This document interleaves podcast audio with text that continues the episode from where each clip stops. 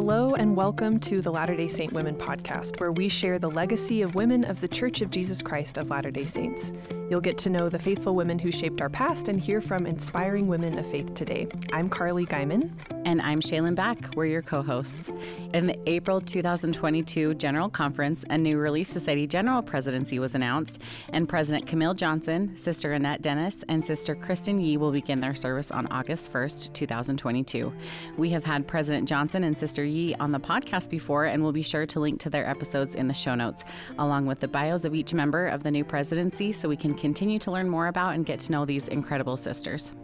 And today we have kind of a fun, different format to get to know the members of this new presidency and also hear from the sisters of the outgoing Relief Society presidency, whose service concludes in August.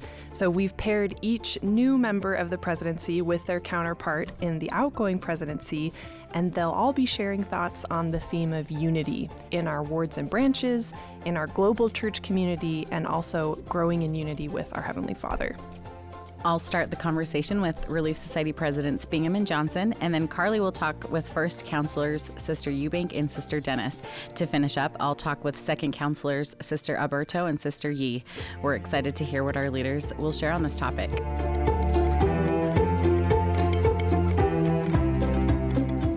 I'm here with President Bingham and President Johnson. Welcome. Thank you. Thank you. I'm looking forward to talking with you about the unity that can exist in our wards and branches as we interact with one another in our various callings and in ministering. But let's start out by talking about what I think is such a neat connection between the two of you. Something you have in common is experience serving in the primary general presidency. President Johnson has been serving as the primary general president since April 2021. And President Bingham, you served as a counselor to President Joy Jones in the primary general presidency before your call as Relief Society president in April of 2017. What did you both learn from the service focused on helping children feel God's love and develop a strong doctrinal foundation in the gospel of Jesus Christ? From my perspective, primary was a perfect preparation for Relief Society. Primary helps a person focus on the basics of the gospel of Jesus Christ. I think helping women to feel God's love and strengthen their foundation on Jesus Christ is just as relevant as working to do that for children. I think anyone who's worked in primary for a time develops what we call a primary heart. We're sensitive to and we notice the needs of others, and particularly those needs which may not be spoken or obvious because children don't often articulate what they're thinking and they're feeling. When we watch a child's behavior, we listen to their comments, it helps us understand what they need. And then we can work together as leaders and parents to help children feel God's love and increase their understanding of the gospel. We do the same thing with our sisters in Relief Society. That was great preparation for this new calling, I think in primary this last year, we've spent a lot of time as a presidency really pondering and thinking about how we can bless the lives of the children. And in keeping with prophetic counsel, we're working towards helping children better understand the opportunity they have to get on the covenant path. All of those basic principles, how we get on and stay on the covenant path, have equal application to the sisters in the church.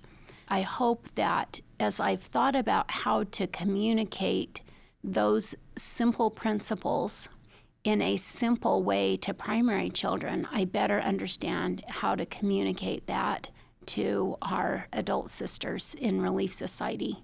We've spent a great deal of time thinking and teaching our children how to recognize the Holy Ghost and how the manifestations of the Holy Ghost don't always come to us in the same way each time, and that it may be different for me than it is for you.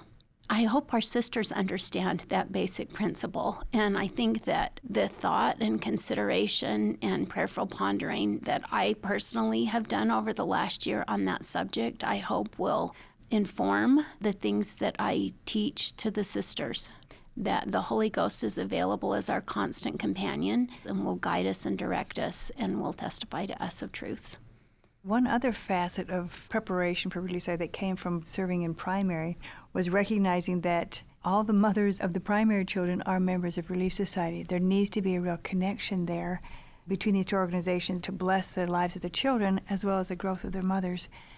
That was something I really honestly hadn't thought a lot about before that, but you cannot message to the children very well, except in that 20 minutes when they're in the classroom or in the singing time. But you can message to their mothers and to help strengthen their testimonies at home, and that's really where that connection needs to be made. As obvious as that sounds, I have never thought of that connection either. That the primary children have mothers and that that is all connected. And I think that's probably one of the reasons that I reached out to Sister Bingham right from the beginning. We've worked, thank you, so beautifully together. When I first came on as the primary general president, I saw that there were some international assignments for the year, and it was my responsibility with my presidency to delegate that responsibility. And so I, now I know the reason why. The time I didn't really understand the reason why. I felt very strongly that I should assign myself to be with Sister Bingham. And so there was a trip to Asia and a trip to Africa South and we were so looking forward to those, and neither of them happened, but we did serve and teach together virtually to those areas. That proved to be a very sweet experience for me to learn from President Bingham. And then this opportunity came for us to go to Nauvoo together. And that really was, I think, my first assignment to travel was with Sister Bingham, of all places, to Nauvoo, where Relief Society was organized. That was a sweet experience for me. As Sister Johnson has mentioned, there was an unusual connection, and we both felt very comfortable being there in the place where the origin of Relief Society came together. When I watched Sister Johnson do the leadership instruction, I was taking notes. the way she ministered to others, the way she used stories, the way she shared her testimony of the gospel in ways that were understandable to everyone who came, it was remarkable. I felt very blessed to have that opportunity to learn from her, and I, I wish we had more time to do it together. Yes. Of course, I see it the other way. I was taking notes as I listened to President Bingham teach and instruct and love and minister to the people there. But it really was a sweet and tender opportunity. And I'm so thankful that those opportunities were given to us in this year that we've had together. It's been a joyful year for me to get to know Sister Johnson you will find that her heart is as big as all outdoors and as tender, but yet she's very articulate and she's organized and she's able to see what is important and focus on the important, not get lost in the periphery.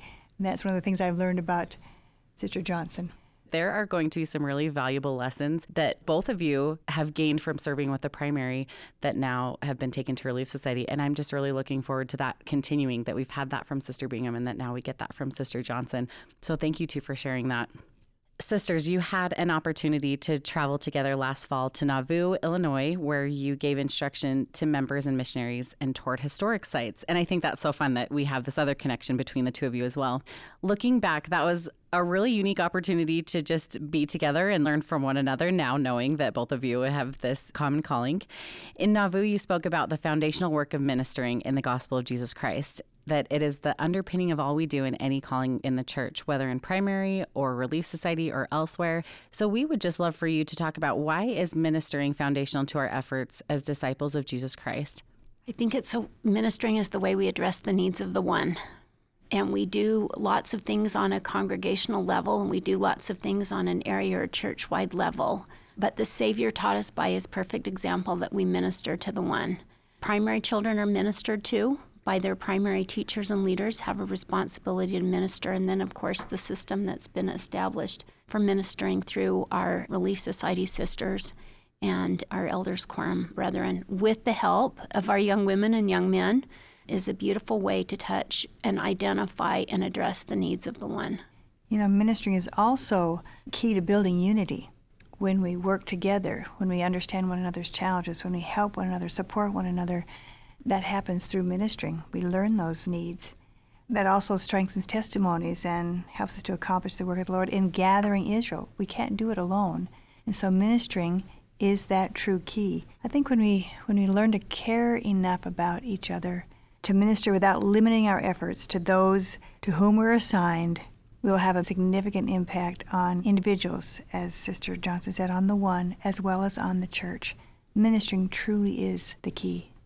It's the answer to be quite candid with you, to almost every question that we're addressing. We say, How can we best deal with this issue? Well, where's the ministering brother? Where's the ministering sister? Where's the ministering teacher? And it's in ministering that we best address the needs of our members and our communities, to be honest.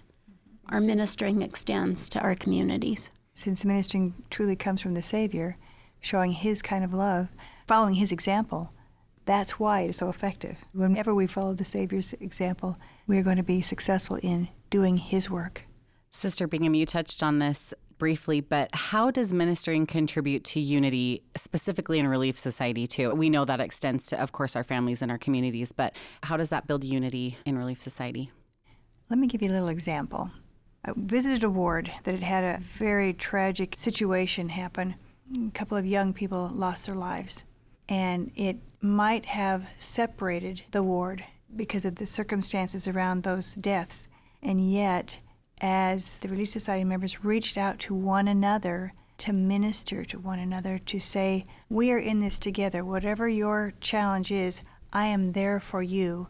It was remarkable to see the outpouring of love, and it created a unity, this ministering, rather than a separation. Beautiful. Yes, thank you. President Johnson, you recently said you've always felt at home in Relief Society. You said we are all sisters with a shared experience in our desire to return to our heavenly home but with diverse experiences that we can draw upon to help one another. And you previously shared on the podcast with us and on social media your experience as an attorney and working mom, and you encouraged us as women to seek and receive revelation for our own lives and not fall into Satan's trap of comparison and judgment. And President Bingham, you shared on the podcast your struggle with infertility and your unique parenting journey, including your experience fostering children and welcoming them into your heart and family. And of course, we'll link to both of those episodes in the show notes. So we'd love to hear from both of you. How can diverse women with varying backgrounds and life experiences come together in unity in Relief Society to create a spiritual home and a place to help one another and grow closer to Jesus Christ? I think that we're in a position to be disciples of Jesus Christ and recognize and address the needs of others when we first understand that we are children of a loving Heavenly Father. President Nelson just talked about this in the devotional for young adults. He said, as he described his own identity, he'd put first that he was a child of Heavenly Father, second, a child of the covenant, and then he said, Then I'm a disciple of Jesus Christ. And I think the sequence of those three is important. In order to have the confidence, I think, and the capacity to look outward, to minister, to address the needs of others, we first have to have that primary understanding of our divine nature, our divine role, and the blessings and promises that are ours if we keep the covenants that we've made. That's a roundabout way of getting back to your original question about unity. I think if our Relief Society sisters draw upon the experiences of one another, recognize their unique and individual nature, different from others that happen to be in a congregation of Relief Society sisters, but if they understand their divine nature, then they'll be in a position to look outward and help one another stay on the covenant path or get on it if it's necessary so that all of us return home together. It's home. There's something about that word. We want to go home, right? But it's not home unless the people you love are with you. So that's our objective to help one another get home to our heavenly home with our heavenly Father and the Savior Jesus Christ who makes that possible. We wouldn't want to do it without the people we love. I think there's lots of pieces to it, but it really isn't that complicated. It's pretty simple. We understand our divine nature. We recognize the covenants, responsibility, obligation, and blessings and opportunities that are ours. And then we can look outward and get everyone on the path with us home. That divine nature is something that we all share but it's expressed in different ways, which I love. Unity does not mean that everyone is the same. Variety is actually necessary, you know, to make the world go around, as expression goes. You think you need teachers, you need scientists, you need medical care providers, you need artists. Those are all diverse ways of expressing that divine nature, as you were saying. But what brings us together is those shared experiences. You think about experiences that you've had that were probably the really challenging ones, and those things create bonds that you never forget. Mm-hmm. You've gone through a really horrendous experience, and this is something that you latch onto that person. You feel connected for the rest of your life. If you think about that as sisters, how does that develop unity among the group? We all have difficult experiences, and, and even if you had just a little bit of a, of a difficult experience, you can sympathize, if not empathize, with others who've had something very similar. So if we do that as sisters, we should do that as sisters, we can do that as sisters, we will create this unity that says we can all be very different, but we're going to the same place. We're wanting to go home to our Heavenly Father. And we help each other do that by supporting, by loving, by appreciating differences. And when we understand what our divine nature is and the sisters around us what their divine nature is, I feel like that comes easy to love and to recognize everyone's value. It's so important to remember that, isn't it? Mm-hmm. That we're all children of God, that we all have that divine nature, and that He wants all of us home. And what a joy it would be if everyone we know were there at the end. Well, President Johnson and President Bingham, thank you so much for sharing your thoughts today. It's been so neat to be here with both of you, and Sister Bingham, especially as you're coming up on the end of your service, and Sister Johnson, as you're about to start your service as the General Relief Society President. We're really excited to continue learning from you. So, thank you both for sharing your thoughts today. Thank you. Thank you. I am just so thrilled that President Johnson will be Relief Society General President. She's a remarkable woman of incredible talent and capacity and ability. I have a testimony that she has been called by the Lord through President Nelson, our prophet of today.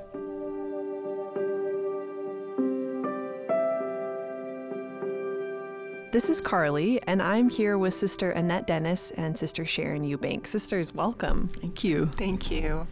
So, Sister Dennis, we are so excited. We've we've met and talked with all of the other sisters, and we are so thrilled to get to meet you and get to know you a little bit, and for our listeners to get to know you. You have a special connection to the Latino community. You studied Spanish at BYU. Your husband, Jorge Dennis, was born and raised in Mexico, and you and Brother Dennis served in Ecuador as mission and temple leaders. What have you learned throughout these experiences about unity through the gospel of Jesus Christ from our brothers and sisters in Ecuador and throughout the Hispanic and Latino community?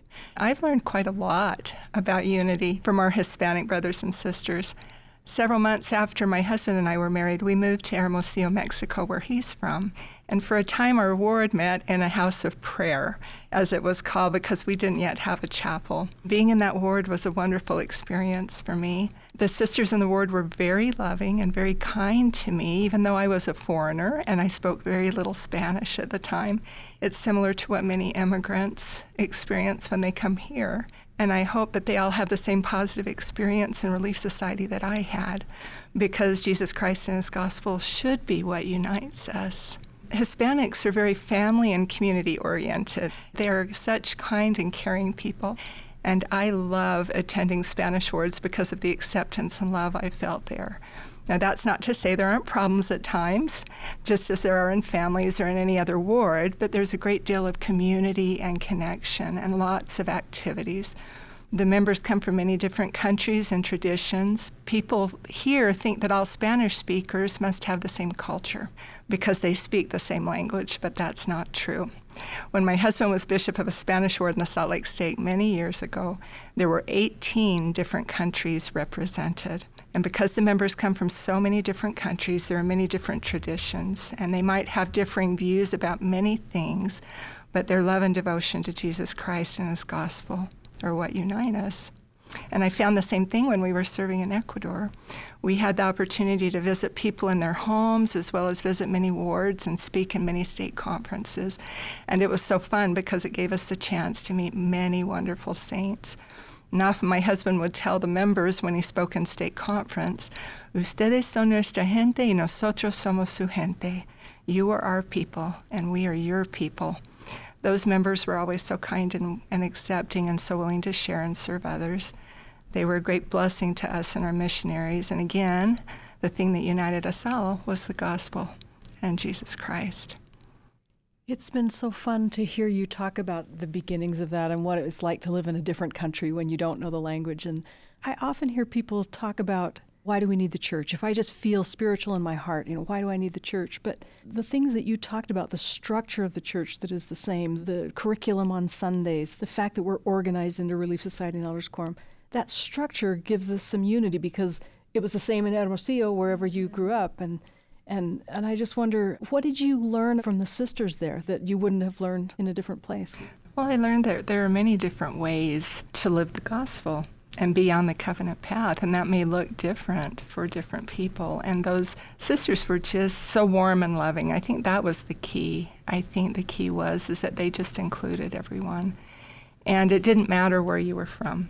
They just embraced everyone and it was it was a beautiful experience and has been as I've traveled around the world and met different people in different places. It has just been so unifying. It's almost like coming home every time you're in a different country and you attend a ward. It's like you're a part of something already.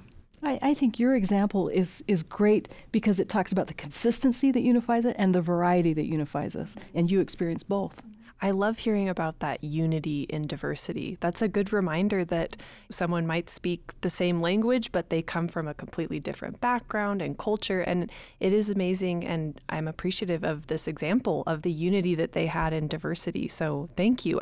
I love hearing too that you do have that perspective of being kind of the stranger in a different place. And I'm sure how beneficial that has been throughout your life to feel that compassion and empathy for people who may feel the same way. Sister Dennis and Sister Eubank, the Relief Society, as we all know, is a global organization where all women, regardless of race, ethnicity, age, or background, are welcome, valued, and needed. And our prophet, President Nelson, has recently and repeatedly invited us to build bridges of cooperation and inclusion rather than walls of segregation. And we'd love to hear from you both. What are some ways that we can do that in Relief Society? Build bridges with those who are different from us. I've talked about this before, but I recently got a photo in my office, and it was of a Stake Relief Society president, and she's wearing a Just Serve shirt. And she's standing next to a man who's wearing a traditional Muslim hat, and he's wearing a Just Serve shirt. And then she's standing next to an Episcopal bishop who's wearing a Just Serve shirt, and they sort of had their arms around each other, and they had come together, those three congregations, so the mosque, her stake, and the Episcopal diocese to do some cleanup in their community. But I loved the image of what that looked like. So here's the Stake Relief Society president who said, You know what? In our stake, there are these other people of faith, and we ought to get to know them. So she reached out to the bishop and to the head of the mosque, to the imam, and they had a really strong experience. And to me, that is the heart and soul of what we can do as members of the church to build these bridges of unity to people who love God. Their doctrine might be different than ours, but they love God and they want to do things with each other. And I think they're looking for a way to interact with the Church of Jesus Christ of Latter day Saints. They just don't know how. And so I really appreciated that Relief Society president said, I'll build the first plank of that bridge and see what happens. I think that's a great example. I love that example because as a Relief Society leader, as a woman in Relief Society, we can feel empowered to reach out and look outside even our own congregations and communities to people, like you said, who have similar values and similar beliefs to serve and love God. My husband and I have had the opportunity the last year and a half to serve on the Davis County Communications Council and we have attended a Pentecostal Hispanic congregation and a Christian Hispanic congregation. We do that a couple of times each month.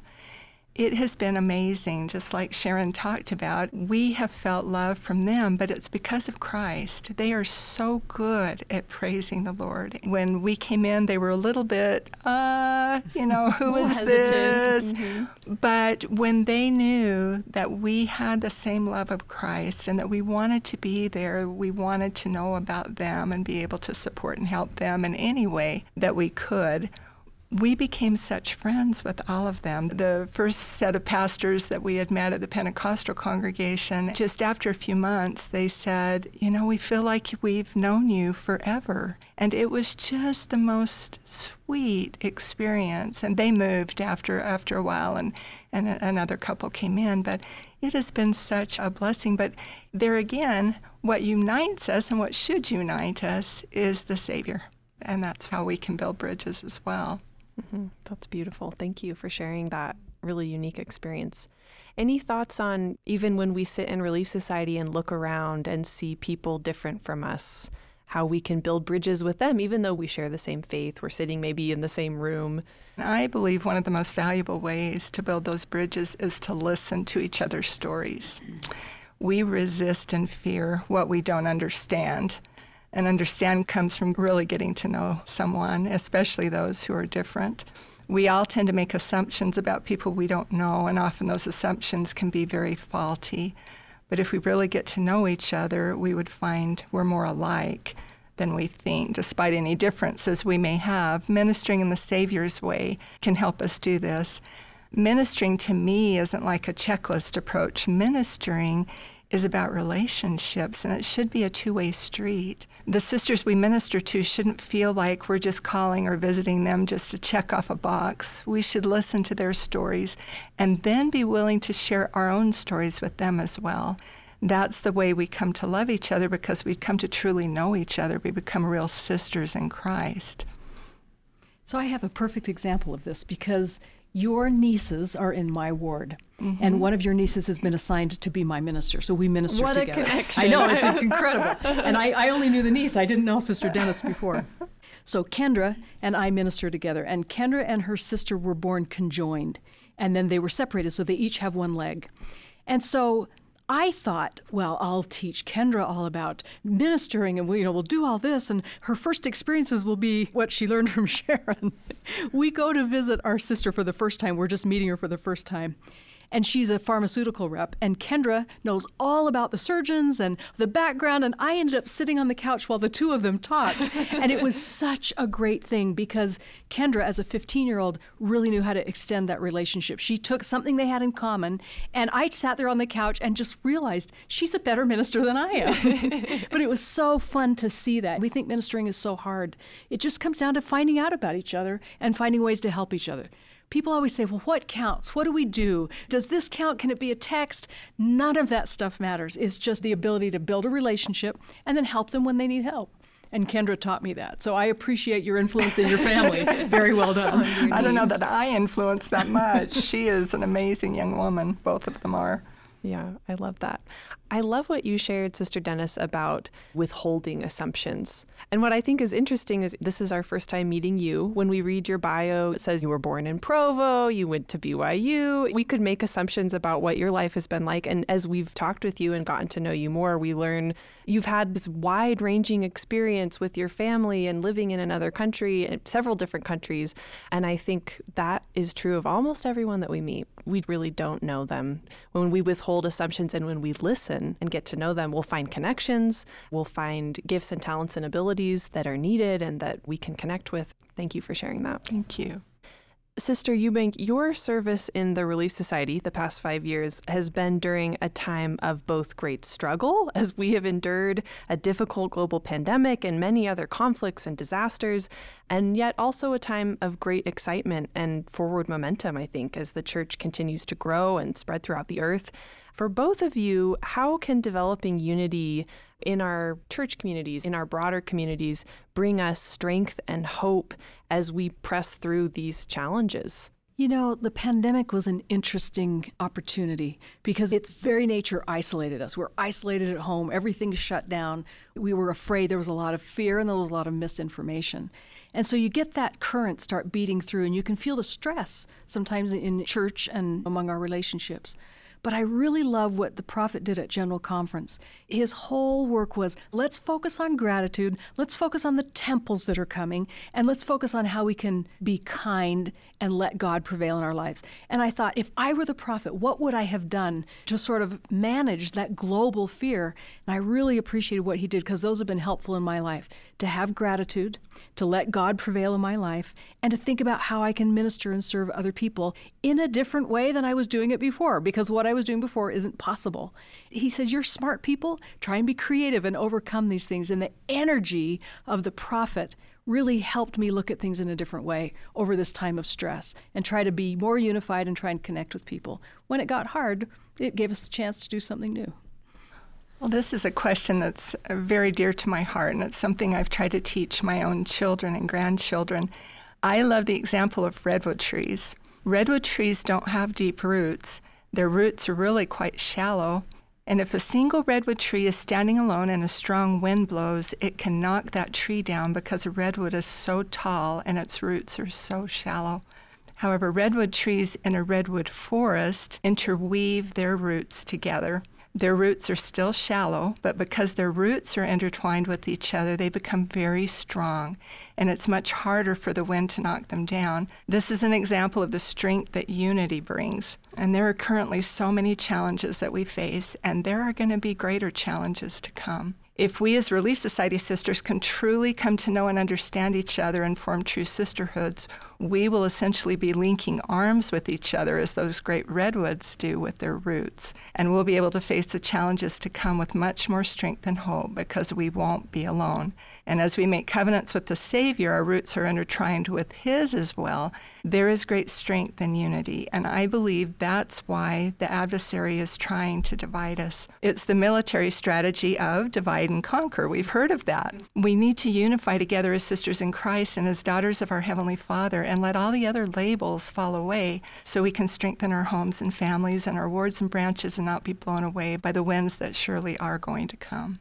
I really like that image of the roots growing together because about a month ago we all met. Once a year we get together with people who have served in former presidency. So from all the way back to Elaine Jack, who served in 1990, it was such a privilege for me to sit next to her. She was a real hero of mine when I was a young woman.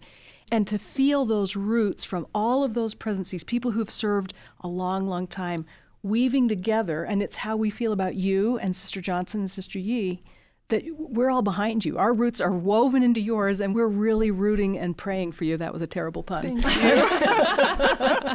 we, we really are praying for you that you will have the success. And I hope that we all have that same experience in our personal lives with the other trees around us to put our roots together so that we all stand. That's a great mm-hmm. example.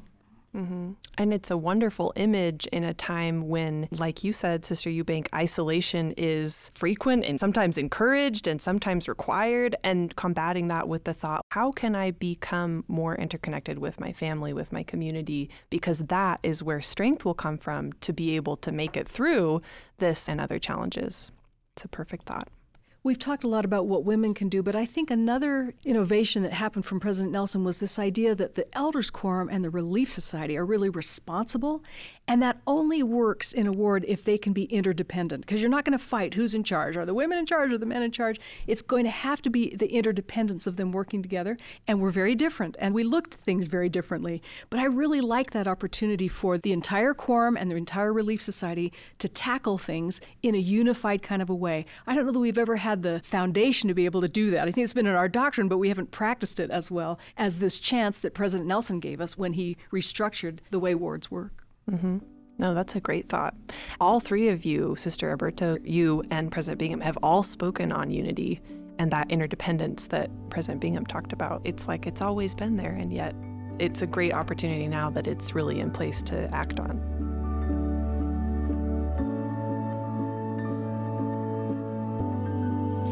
This is Shaylin, and I'm here with Sister Aburto and Sister Yee. Thank you two for being here today. Oh, we're happy to be here. Thanks for having us again. Throughout our conversation for this episode, we've focused on developing unity with our fellow sisters and brothers in our own wards and branches and across the globe. But the Lord also wants us to feel unified with Him. We've talked with both of you on the podcast previously, and of course, we'll link to those episodes so that our listeners can get to know you better.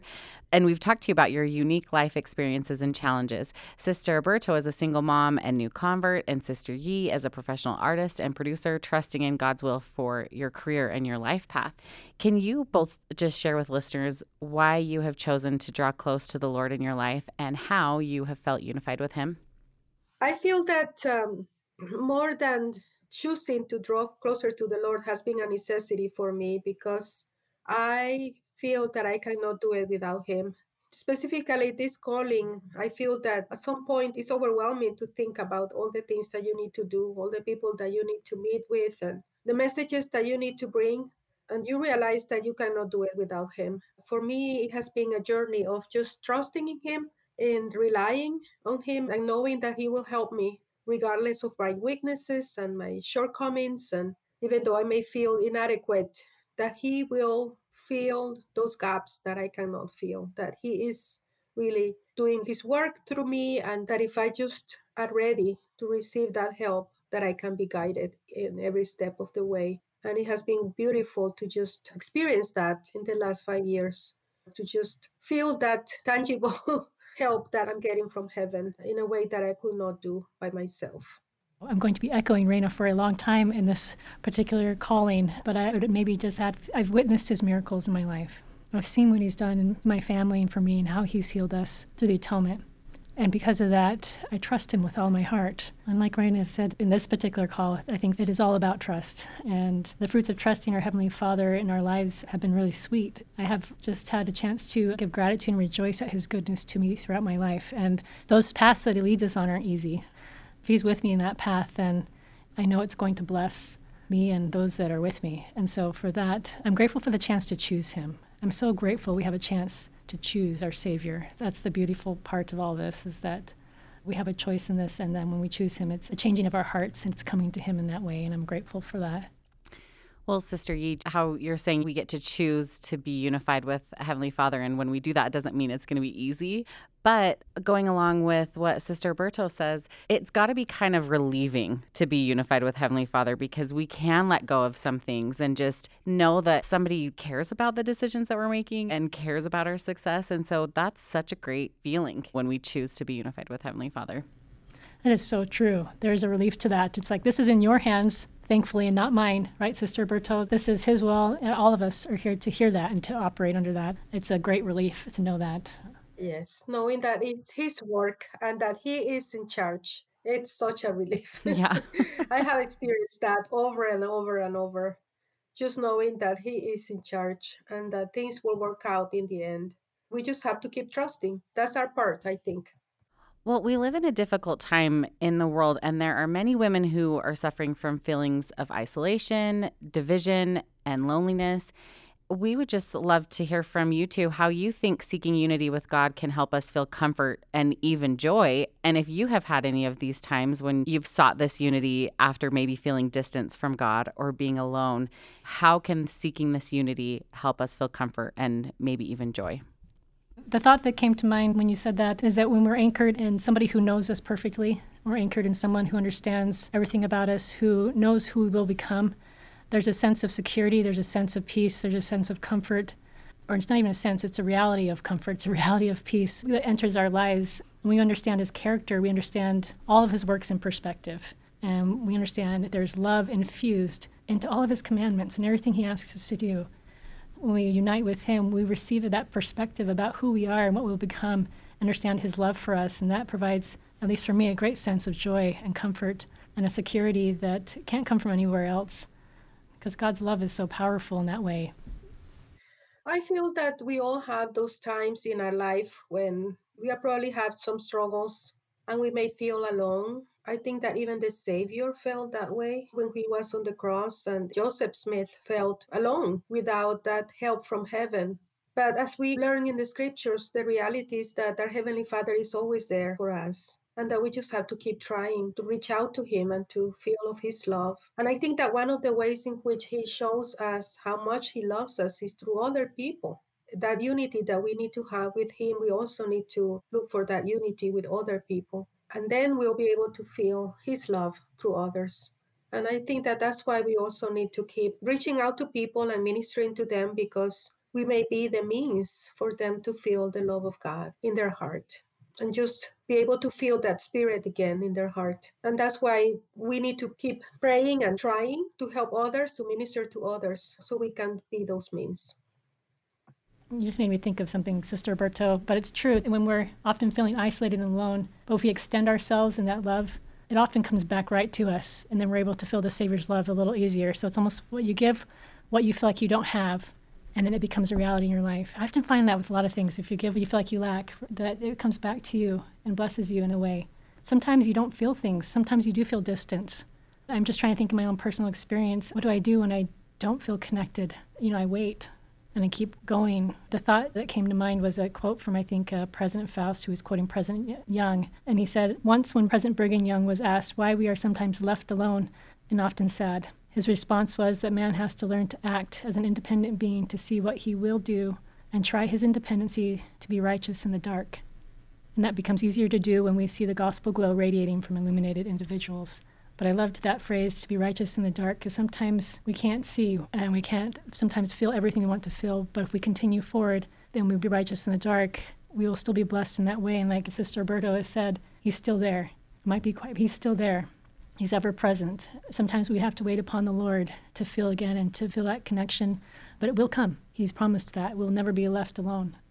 Thank you for sharing that. As you're talking, I'm seeing I have a couple different roles. I feel like there's a role when, for whatever reason, people are feeling isolated or alone. Maybe it's because of the pandemic or other world circumstances, or maybe it's because of previous choices, we can find ourselves isolated and alone. And so, on one hand, we can choose to unify with Heavenly Father, and that's a way to not feel so alone. And then also, we need to reach out to others who might be feeling that way too. We don't necessarily know how people are feeling unless they share it with us. We need to reach out to others as they're reaching out to feel that connection and unity as well. It's so true. If we all just feel alone and nobody extends to each other, we're left unto ourselves. You're absolutely right. That's why I think the beautiful part about Relief Society is when we come together, we have the opportunity to share who we are and share what we're going through. And it's so important that we do. Otherwise, we feel like we are alone. We don't realize that, hey, oh, sister so and so also has challenges, or maybe she has felt sad, or this is how she feels of the Savior's love. And when we share those experiences with each other, all of a sudden we realize we're more the same than not. We're actually very similar. Thank you for pointing out, Shaylin. It's so important we share who we are and what we're experiencing so that we can feel connected and belonging well, Sister Yee and Sister Aburto, it's so fun to have both of you here together. Sister Aburto, as you're preparing to be released from your calling, and Sister Yee, as you're preparing to serve, we would love to hear from you. What feelings and experiences have you had to assure you that this calling to serve in the Relief Society is from the Lord? Well, for me, it has come in different ways and at different times that assurance that it really comes from the Lord. I have had experiences that I may be sitting in a meeting with apostles and many leaders of the church, and all of a sudden I have this thought, something that I feel that I need to say. and sometimes it may sound like a crazy idea or thought, but I just have this prompting and this urge that I need to share something. If I'm brave enough, then I say it, and it happens that somehow it helped with the conversation that we were having, and it kind of expanded our mind and our thoughts. I feel that for me, that shows that when we are set apart for a calling, we receive priesthood authority.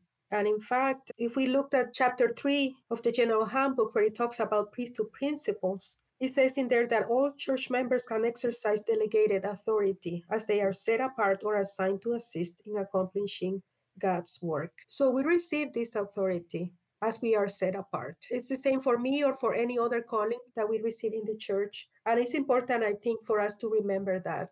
For example, if I'm ministering to a sister and she's going through a hard time, and I have the feeling that I can read some scriptures to her and promise to her that if she turns to the Savior, she will be blessed, then I should speak with authority to her and tell her exactly that that turning to the Lord and trusting in Him will bring blessings to her. And then we can speak with power and authority that comes from that desire that we have to fulfill the duty that we have been called to.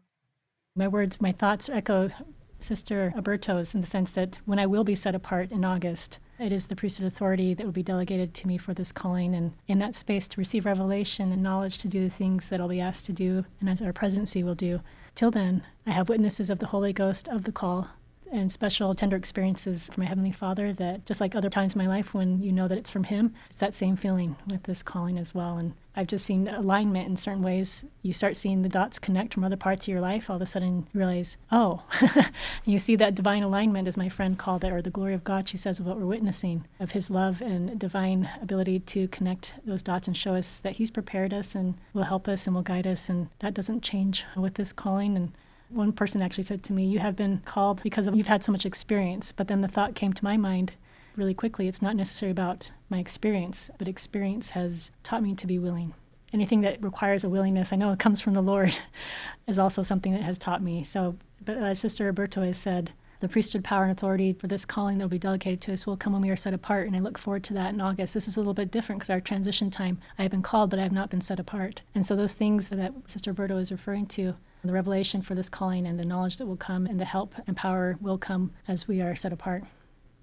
I would like to add something about priesthood power also. It's also found on chapter 3 of the General Handbook. And this part is based on a message given by President Nelson called Spiritual Treasures, which was a message that he gave to the sisters of the church.